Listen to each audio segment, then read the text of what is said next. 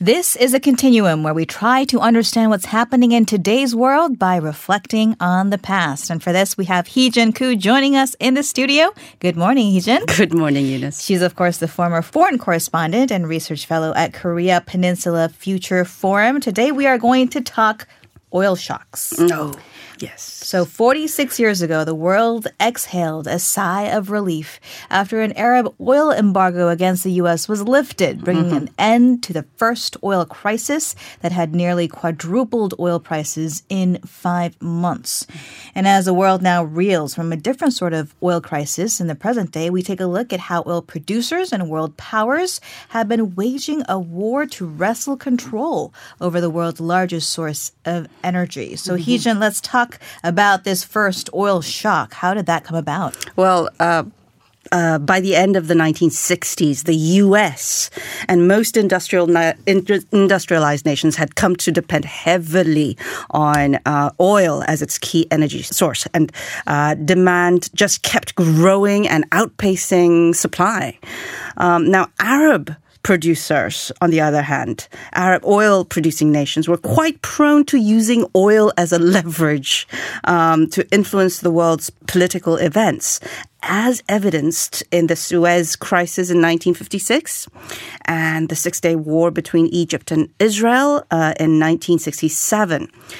Still, Saudi Arabia, the biggest producer within OPEC or OAPEC, uh, the Organization of Arab uh, Petroleum Uh, exporting countries mm-hmm. had traditionally opposed the use of uh, oil as a political weapon. Uh, unlike nations such as Iraq, Libya, and Algeria. Now, what triggered this oil crisis was the Yom Kippur War uh, on October sixth, nineteen seventy-three. Mm-hmm. Now, how that happened was when Egypt and Syria jointly attacked Israel uh, to try and take back some of their territories occupied by Israel since the Six-Day War. And a week later, the U S President um, uh, Richard Nixon sent weapons and supplies in the aid of Israel, um, while so the Soviet Union at the time began sending arms to Egypt and Syria. Um, OAPEC then retaliated, cutting off oil production and uh, placing an embargo on the U S and other nations perceived as supporting Israel, um, which included Canada, Japan, U K, and the Netherlands. Um, these measures led to a global recession and increased tensions between the U S and its European allies, which blamed the U S for provoking Arab nations by supporting Israel.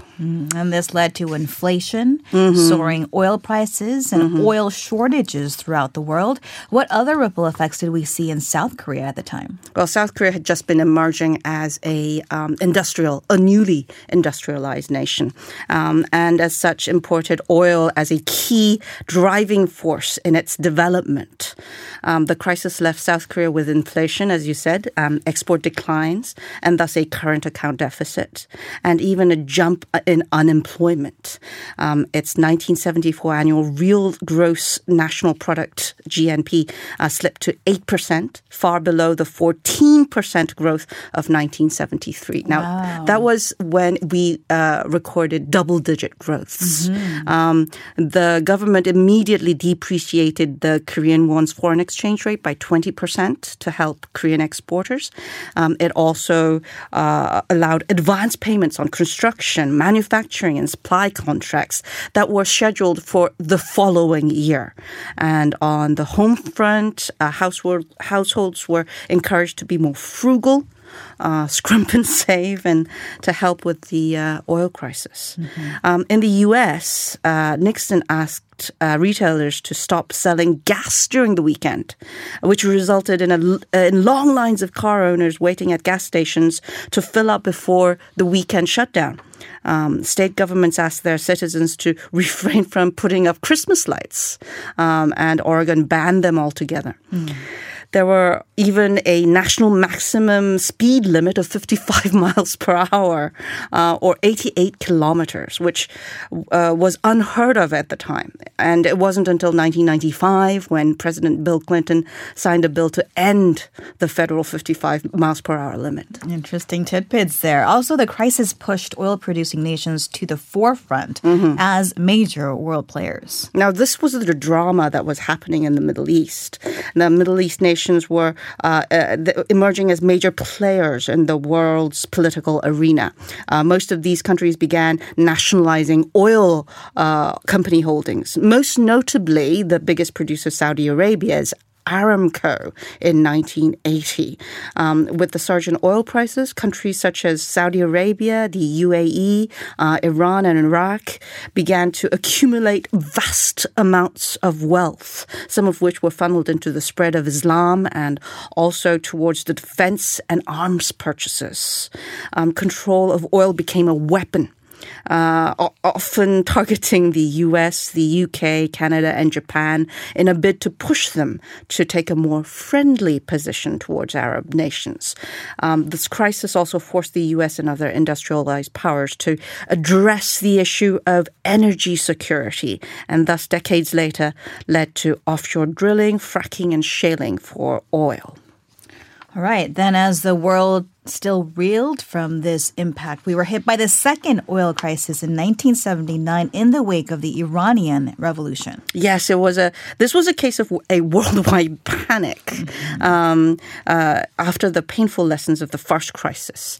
Now, when Iran faced a revolution that installed Ayatollah Khomeini as the new leader of Iran in nineteen seventy-nine, production production in Iran fell sharply. Um, uh, and keep in mind, uh, global oil supply fell just by four percent at the time, but still the world was gripped by panic after, which triggered the recession in the U S and Western nations.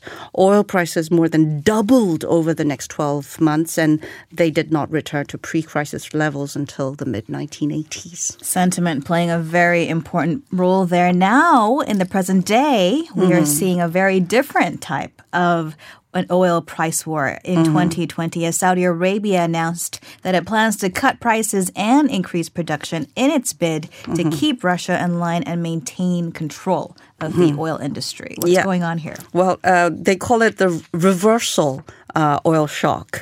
Um, the twenty-first century drama in the oil war began when a deal between Saudi Arabia and Russia fell through last week. Um, they are two of the world's biggest oil producers. Um, and members of the OPEC, the fifteen-member organization of the petroleum exporting countries, uh, met at their headquarters in Vienna to discuss um, how to counter the impa- impact of coronavirus and the expected decrease in Asia's oil consumption, namely South Korea and Japan. Uh, now, Russia is not part of the OPEC, but Russian officials were invited to that very meeting. That's because three years ago, Russia made a deal to coordinate its production levels with OPEC uh, in, a, in a pact known as OPEC Plus. Um, during that meeting, Saudi Arabia suggested they collectively cut uh, their output, with uh, Russia making the most dramatic cut uh, of around uh, five hundred thousand barrels a day. Now, uh, OPEC members were concerned that Asia uh, uh, was no longer consuming as much energy as it did, and thus that would lead to oil price Uh, declines. Lower demand, lower prices. Exactly, exactly. Uh, China's uh, refineries, for example, cut their imports of foreign oil by about twenty percent wow. last month. Um, lower demand, uh, and and that Russian and the Russians actually were wary of such a move for weeks, and they voted no. Um, it's still unclear why they voted no. Mm. Um, some say Russia wanted to uh, wanted prices to stay low to hurt their U S competitors the and shale the shale oil industry. Exactly, and uh, uh, they were gearing up to seize a bigger sliver of the Asian pie, so to speak. Now, Saudi Arabia balked at uh, Russia's decision and responded by slashing its export prices to start a price war with Russia um, by about eleven dollars to thirty-five dollars per barrel, the biggest one-day drop since nineteen ninety-one.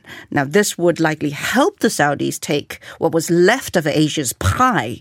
But here comes the bad news, um, which is that the price cut is a global one.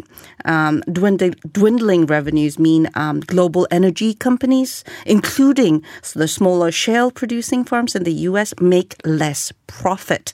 Now, this spooked markets around the world, thus leading to stock markets plunging uh, in what is known as the Black Monday, which is ter- which turned out to be the Black Thursday yes. as well. Yes, um, Texas uh, shale holds much of the shale oil uh, industry, as well as the, the U S.